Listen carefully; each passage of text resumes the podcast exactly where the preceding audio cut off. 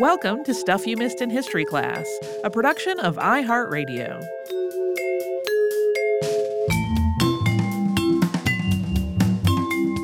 Hello and welcome to the podcast. I'm Holly Fry. And I'm Tracy V. Wilson. Okay, this is a part two uh, of our, our two parter on Fritz Duquesne. And we are going to pick up right where we left off in the story of the life of Fritz Duquesne adventurer and spy. So if you did not listen to the first part, you really should, or this is probably going to make no sense whatsoever. So when we left off, Fritz had made his way after an escape from Bermuda to Paterson, New Jersey. He had done this through a network of Boer sympathizers. After a few weeks in Paterson, he got word that the American Transvaal League in New York would be able to help him. He got set up in the city and worked first as a subway conductor, which he really hated, and then as a subscription collector for the New York Herald. Fritz wasn't really content in that role either, but he was able to parlay it into work as a reporter, and that launched a nice little career for him. He started writing about some of his adventures back in Africa, and these articles in the Herald were so popular that other papers started to become interested in him. So, for the five years from 1904 to 1909, Duquesne was moving from paper to paper as one after another made him more lucrative offers. And this reputation and income also offered Duquesne the best payment of all the opportunity to craft an identity for himself entirely to his own liking. He wrote several novels and plays and even started lecturing. In his own chameleon way, Duquesne had made himself into a perfect New York gentleman with enough celebrity to stay employed. Fritz wrote about all kinds of globe-trotting travel and embedded reporting that he was doing, but most of these claims are unsubstantiated, although he did seem to do quite a bit of traveling during this time. Still, at the time, readers believed that he was rubbing elbows with important people and that he was an expert on big game hunting in Africa, both of those were pretty true because of his upbringing.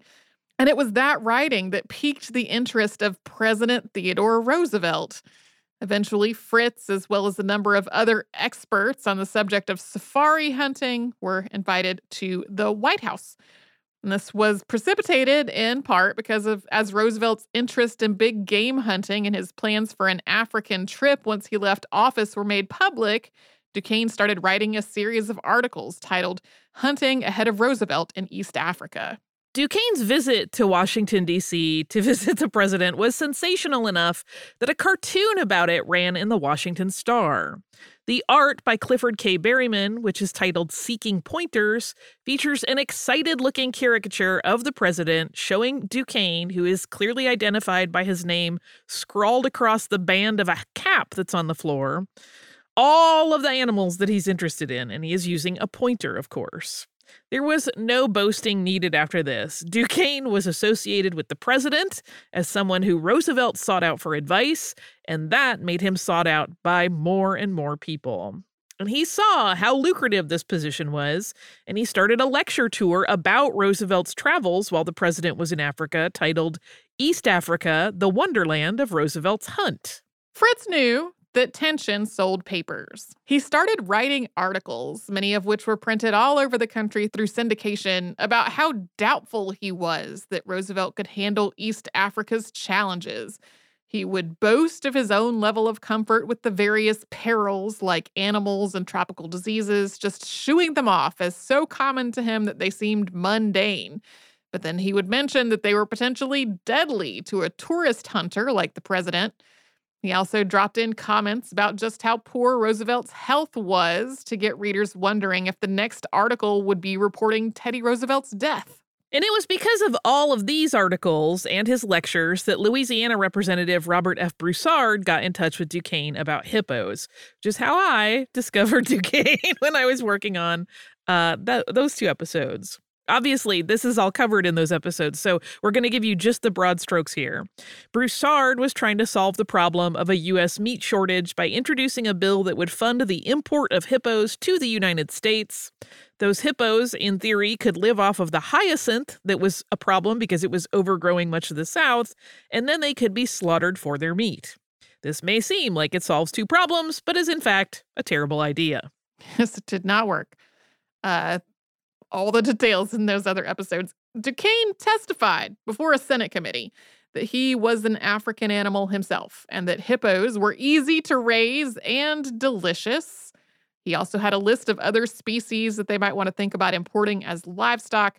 And to support this plan, Duquesne started writing articles explaining what a good idea it was.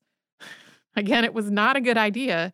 And thankfully, for a variety of reasons, this whole hippo plan fell apart. Something else had happened once Duquesne got to the US, aside from this launch of a strange career in journalism.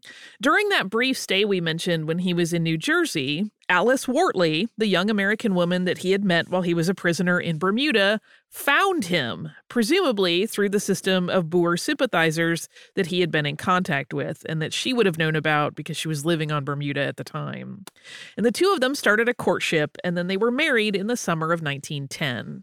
Even after the less than flattering articles he had written about Roosevelt, Duquesne campaigned for him in 1912. Doubts about his physical fitness aside, it seemed that Fritz Duquesne respected Roosevelt so much that he wrote a lengthy brochure about why Roosevelt should be elected president once again. The ending statement of his brochure read, quote, your vote will decide whether the people shall rule or the corrupt corporations. The fight will be between Woodrow Wilson, the writer of history, and Theodore Roosevelt, who makes it. Undoubtedly, Duquesne was also hoping for a little favor to fall his way if Roosevelt won the election, but he never found out because Roosevelt lost to Wilson. And while that defeat may have cast a shadow over 1912, Fritz was part of another project that year that had greater success, and that was the founding of the Adventurers Club of New York. Arthur Sullivant Hoffman was the editor of Adventure magazine and one of the club's co founders, and he was a fan of Duquesne, having been publishing his writing for some time. There is a great quote in a Fritz Duquesne biography called Counterfeit Hero that I read about Fritz's involvement in the club that reads, Whenever in New York or not in prison, he faithfully showed up at the monthly meetings to report his latest adventure. It was December 1913 that Duquesne became an American citizen. Soon after that, he and his wife Alice left for a tour of South America. Fritz allegedly was following an expedition of Roosevelt's and making a film about it along the way. They took a massive iron trunk with them that took two men to move, which was ostensibly to carry the movie reels and equipment. While the Duquesnes were traveling, World War I began with the assassination of Archduke Franz Ferdinand. Because Britain was on the Allied side, Fritz automatically wanted to align himself with the Central Powers. He and Alice were in Brazil at this point, and Fritz promptly sent her home to New York, claiming that he was planning more rigorous trips into untamed wilderness that she would not enjoy. But what he actually did was go straight to the German consulate in Brazil and tell them that he wanted to help fight Britain and the Allies. So Fritz Duquesne became a contractor saboteur for Germany. We're going to get to Fritz's new career in just a moment, but first we will take a quick sponsor break.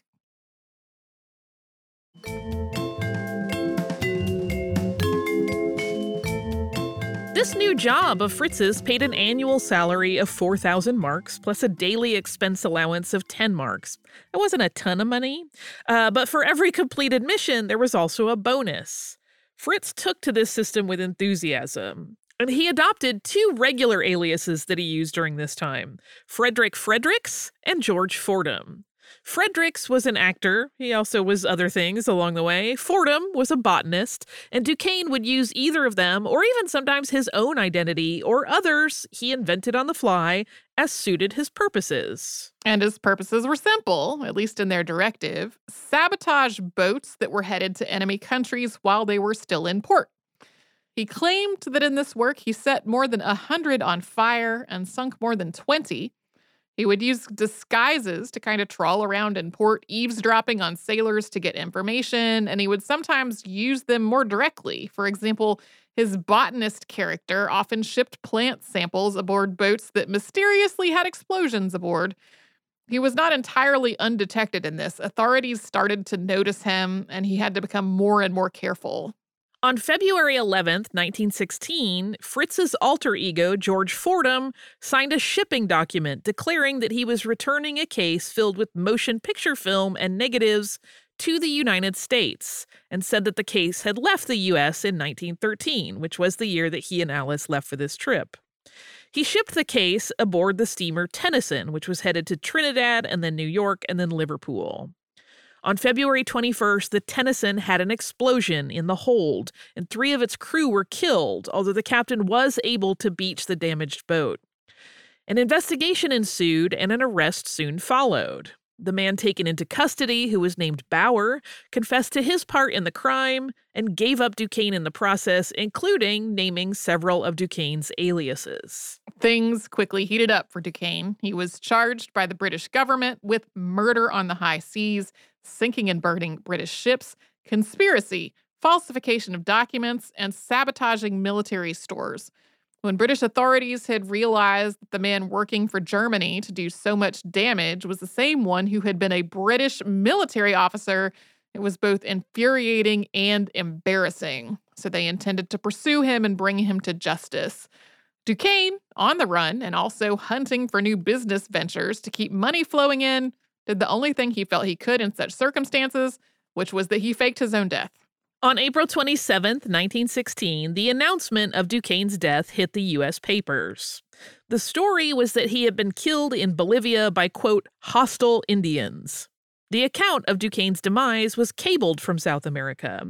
And the obituary write up that followed, with information, quote, from a man who knew Duquesne intimately, undoubtedly Duquesne himself, is full of the same sorts of over the top adventure stories that have continually casually combined fiction and reality in Fritz's life story.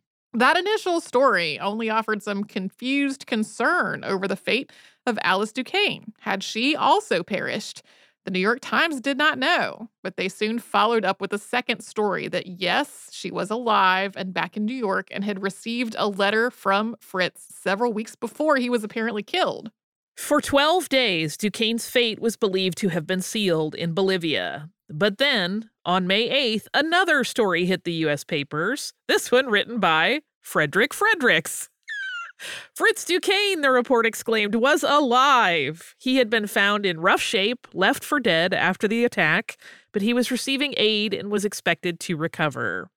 It seems that while Duquesne initially thought death would shake Britain's pursuit of him, he soon realized that he didn't have anywhere to go. He only had a U.S. passport. So he revived himself and he headed back to New York in the hopes that the U.S. government wouldn't extradite him if he was found out, or probably more in the hopes that no one would realize he had gotten back. Duquesne arrived in New York not long after this, but for a man on the run, he was not idle at all.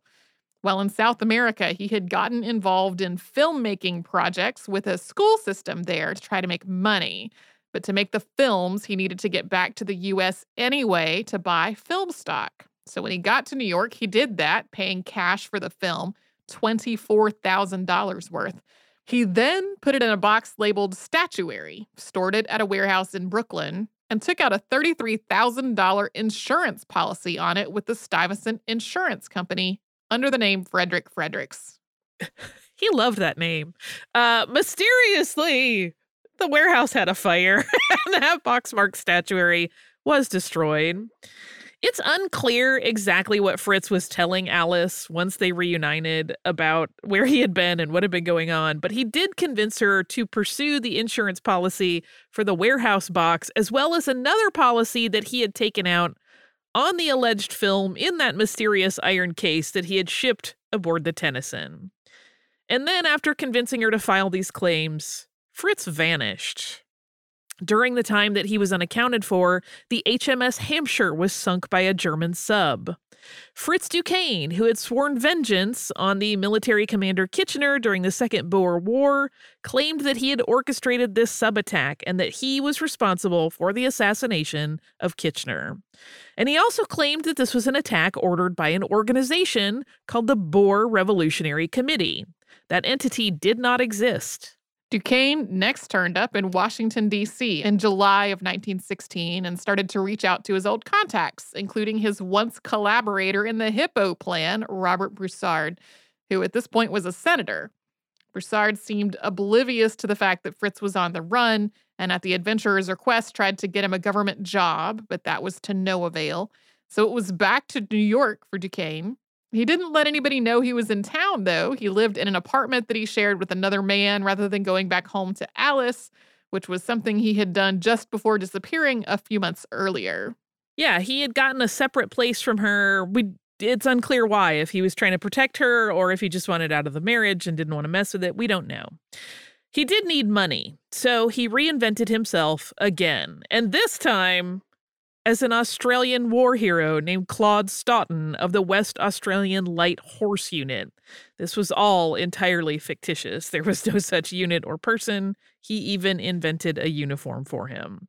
But in this guise, he became a salesman, uh, a salesman of patriotism, of his fake backstory, which was kind of a pastiche of his own experiences and some others he made up and a lot of embellishment. And mostly, he became a salesman of Liberty bonds for the Allies. Claude Stoughton was well paid for speaking engagements, and he was put up in nice hotels. But soon, people started to notice that in social settings, Claude, when he spoke casually, seemed to have alliances toward the Germans rather than the Allies. At the same time, the investigation into the insurance claims that Alice Duquesne had filed had given the insurance company and the police enough information that they realized who Duquesne really was and that he was a wanted man, not just for his insurance crimes, but for his crimes against Britain. Duquesne was arrested in late 1917 when he was returning to his apartment from a Claude Stoughton tour. His belongings had already been searched and had turned up just a wealth of evidence. Yeah, there was so much damning paperwork, including communications about Germany and doing what was best for Germany, and also things around these um, these various insurance issues. It it was a pretty uh exciting find for the authorities. Uh, but after his arrest, Duquesne was then held and charged for two different reasons. One, the charges the British government, particularly the murder of those three men in the bombing attack on the steamer Tennyson. Murder at sea automatically carried a death sentence if you were found guilty, and the U.S. was launching a federal inquiry into the matter to make sure that this was the right person and everything lined up. And two, the New York district attorney was examining the allegations that he had committed insurance fraud. We will try to untangle Duquesne's legal situation after we take a quick break for a word from sponsors.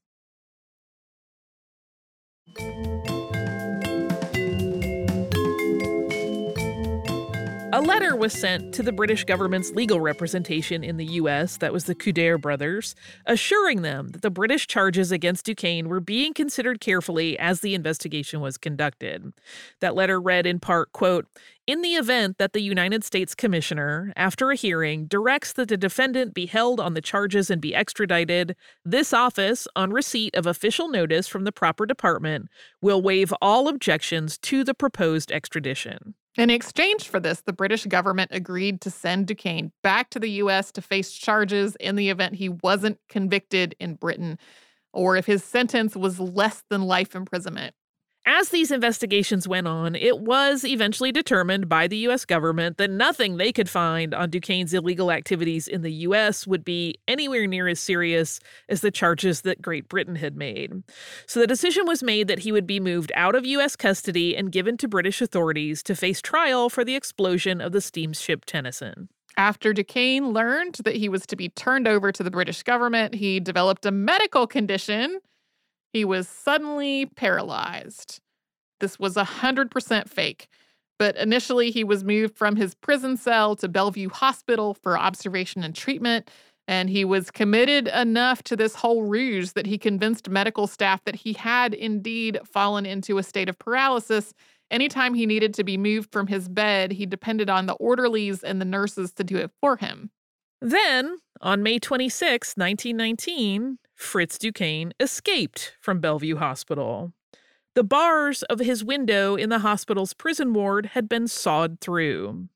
Any saws used for that job had to have come from an outside source because Fritz had been searched thoroughly when he was transferred from his prison cell to his hospital bed. Even the coverage in the New York Times sounds like the reporter who wrote it was kind of impressed by this whole thing. Quote, while attendants in the prison ward at Bellevue Hospital were acting in the belief that Captain Fritz Joubert Duquesne, the adventurer and romancer, was a hopeless paralytic patient, he sawed through the bars of his cell early yesterday morning and escaped by scaling two fences about seven feet high.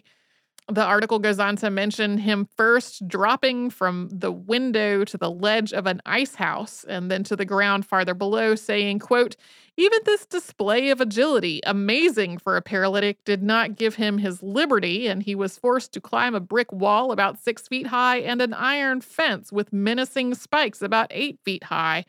All this spectacular leaping and climbing to escape prison did not attract the attention of any of the guards or attendants of the prison ward, and the absence of the quote paralytic patient was not noticed until the attendants made their usual rounds of the ward at 4:30 a.m.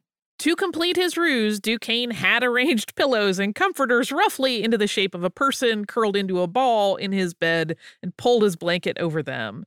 So the, again, I it's so funny. I feel like he set so many of the tropes we see in film and television. Uh, the grounds of the hospital were searched once it was realized that he was gone, and they came up empty. And police developed a theory that the escapee had arranged for an accomplice to meet him with a car and a change of clothes on nearby First Avenue.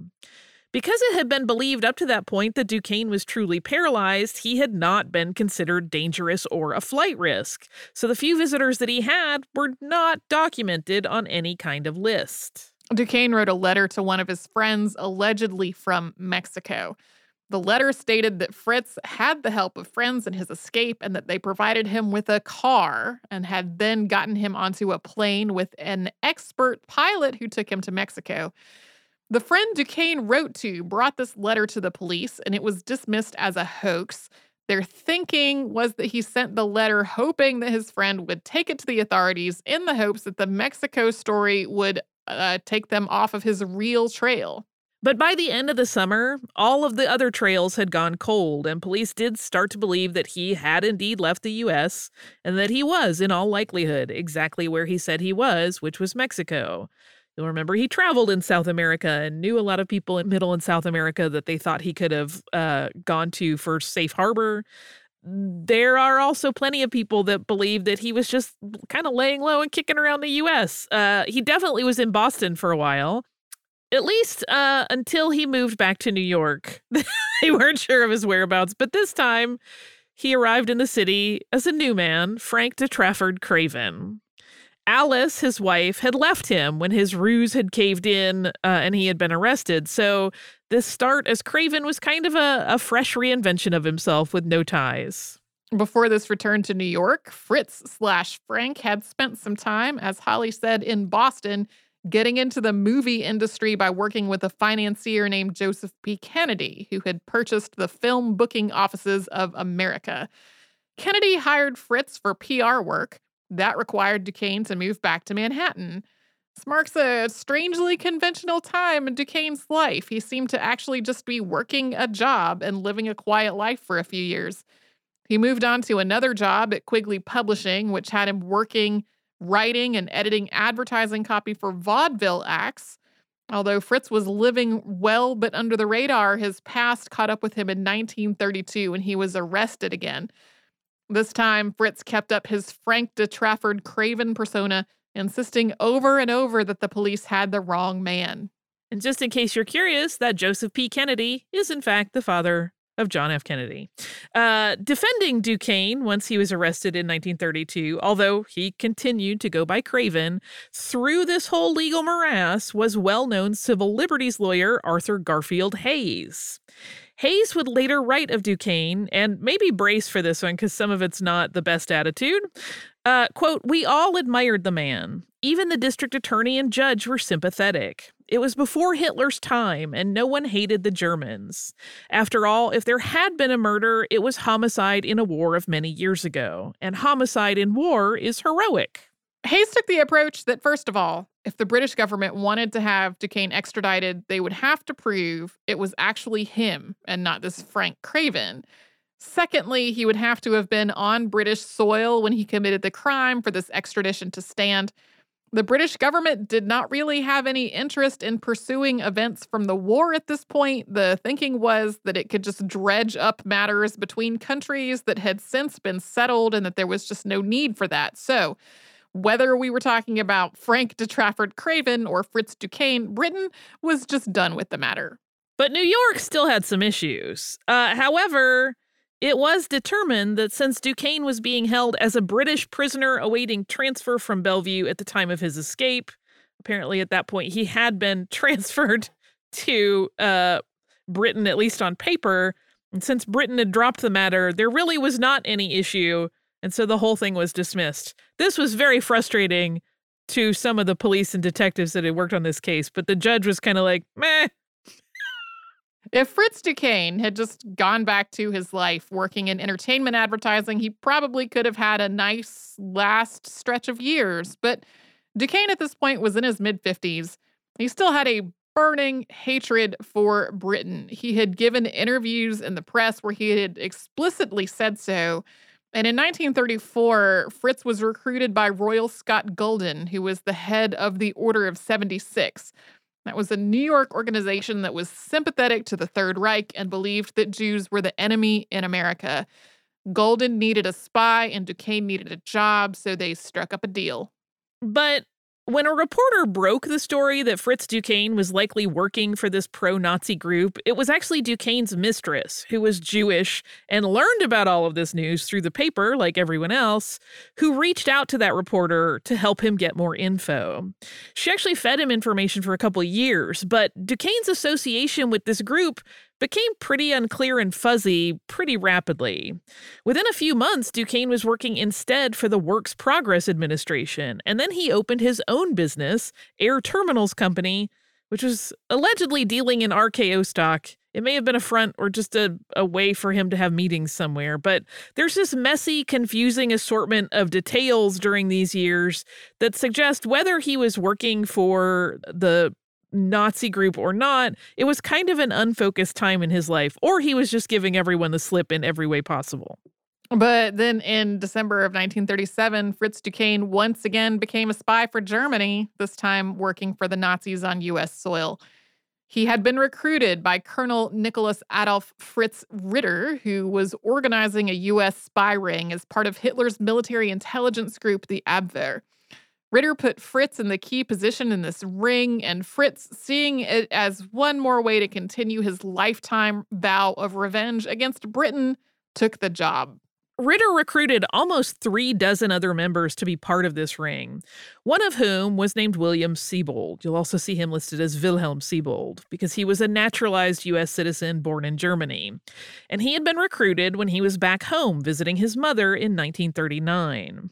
When he returned to the U.S. in 1940, it was under his new identity, Harry Sawyer. He had spycraft training under his belt at this point, and he was instructed to make contact with Fritz Duquesne. Sebold did not want to be a spy, though. He had been told by his Nazi recruiters that his family would be hurt and that they would reveal secrets about him to the U.S. government if he didn't cooperate. He was fearful of losing his U.S. citizenship and his life in New York, so Sebold had agreed to this. But while he was still in Germany, he had made a surreptitious trip to the US Embassy in Cologne, disclosed what he was being forced to do, and told the consul general that he was a loyal US citizen. So the FBI was waiting for Sebold when he arrived back in New York, kept an eye on his movements as he went through the motions of fulfilling his mission for Germany. It's basically being a double agent at this point. Yep.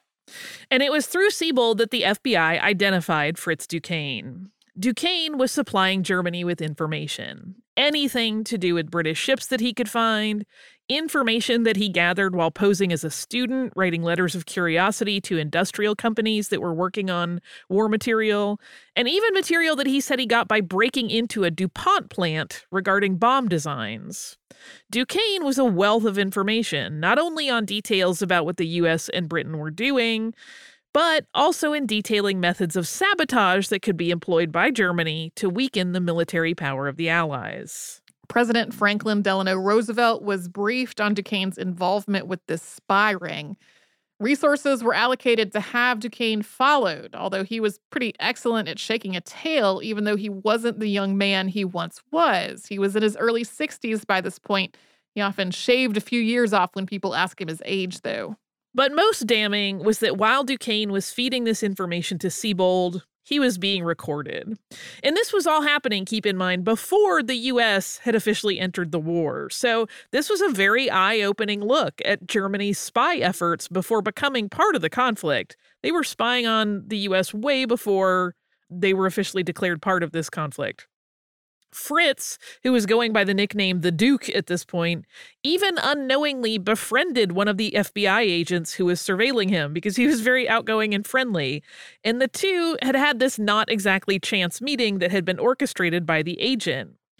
But like everyone else, this FBI man, Special Agent Raymond Newkirk, found Fritz incredibly charming. And even though he was completely dedicated to his job, he admitted that he couldn't help developing a fondness for him.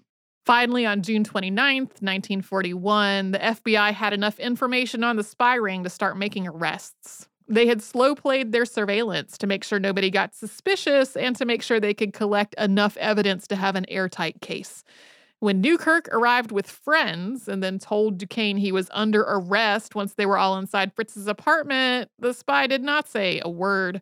His live in girlfriend, Evelyn Lewis, was also arrested, along with 31 other members of the ring.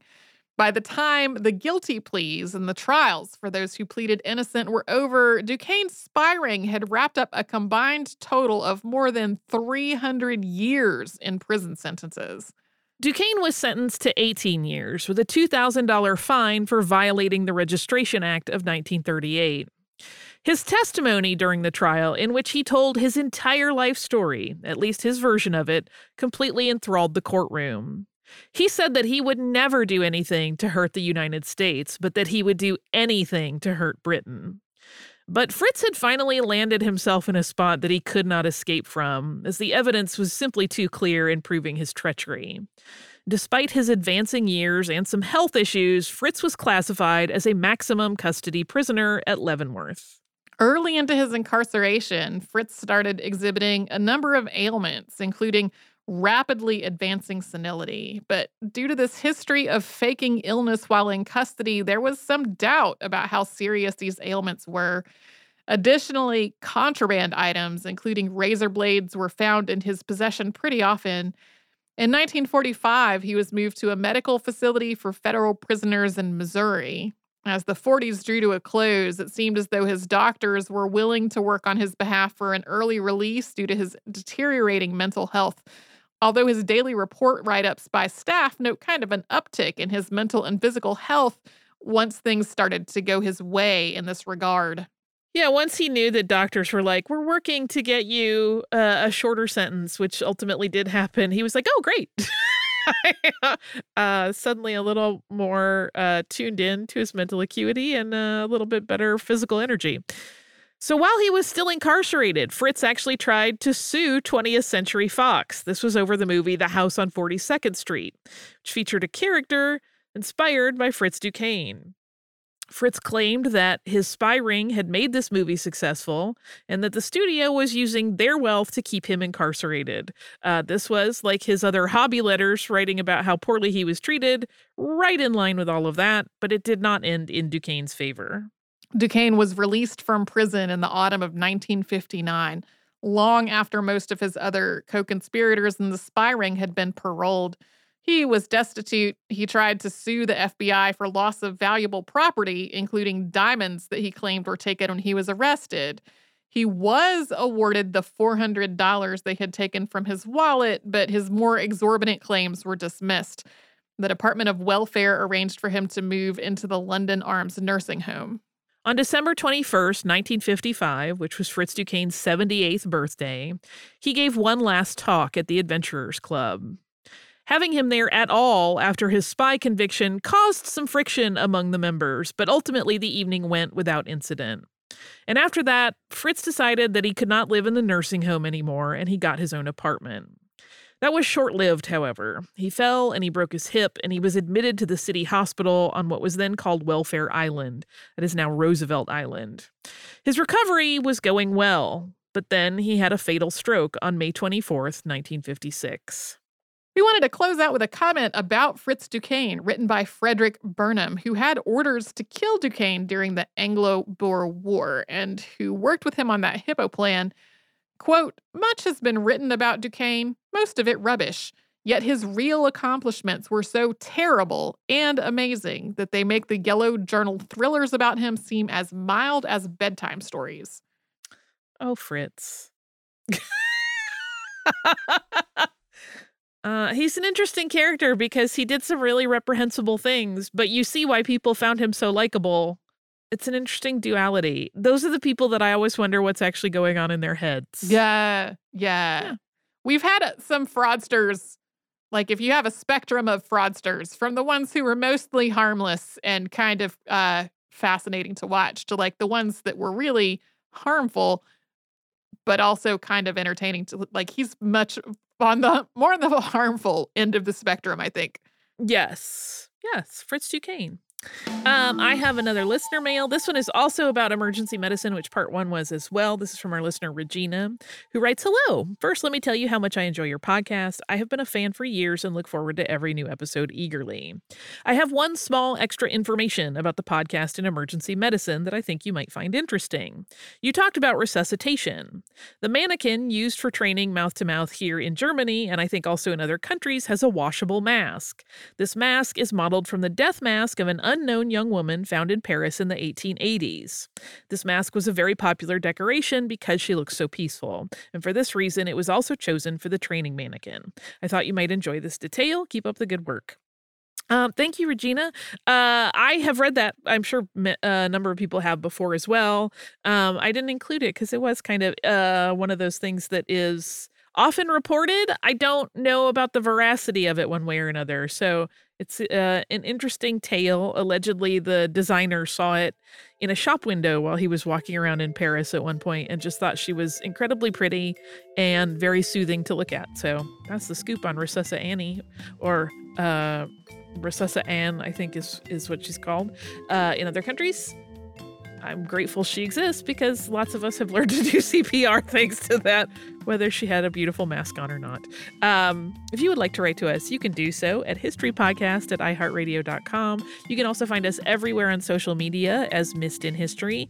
And we encourage you to subscribe to the show. You can do that on the iHeartRadio app, at Apple Podcasts, or wherever it is you listen.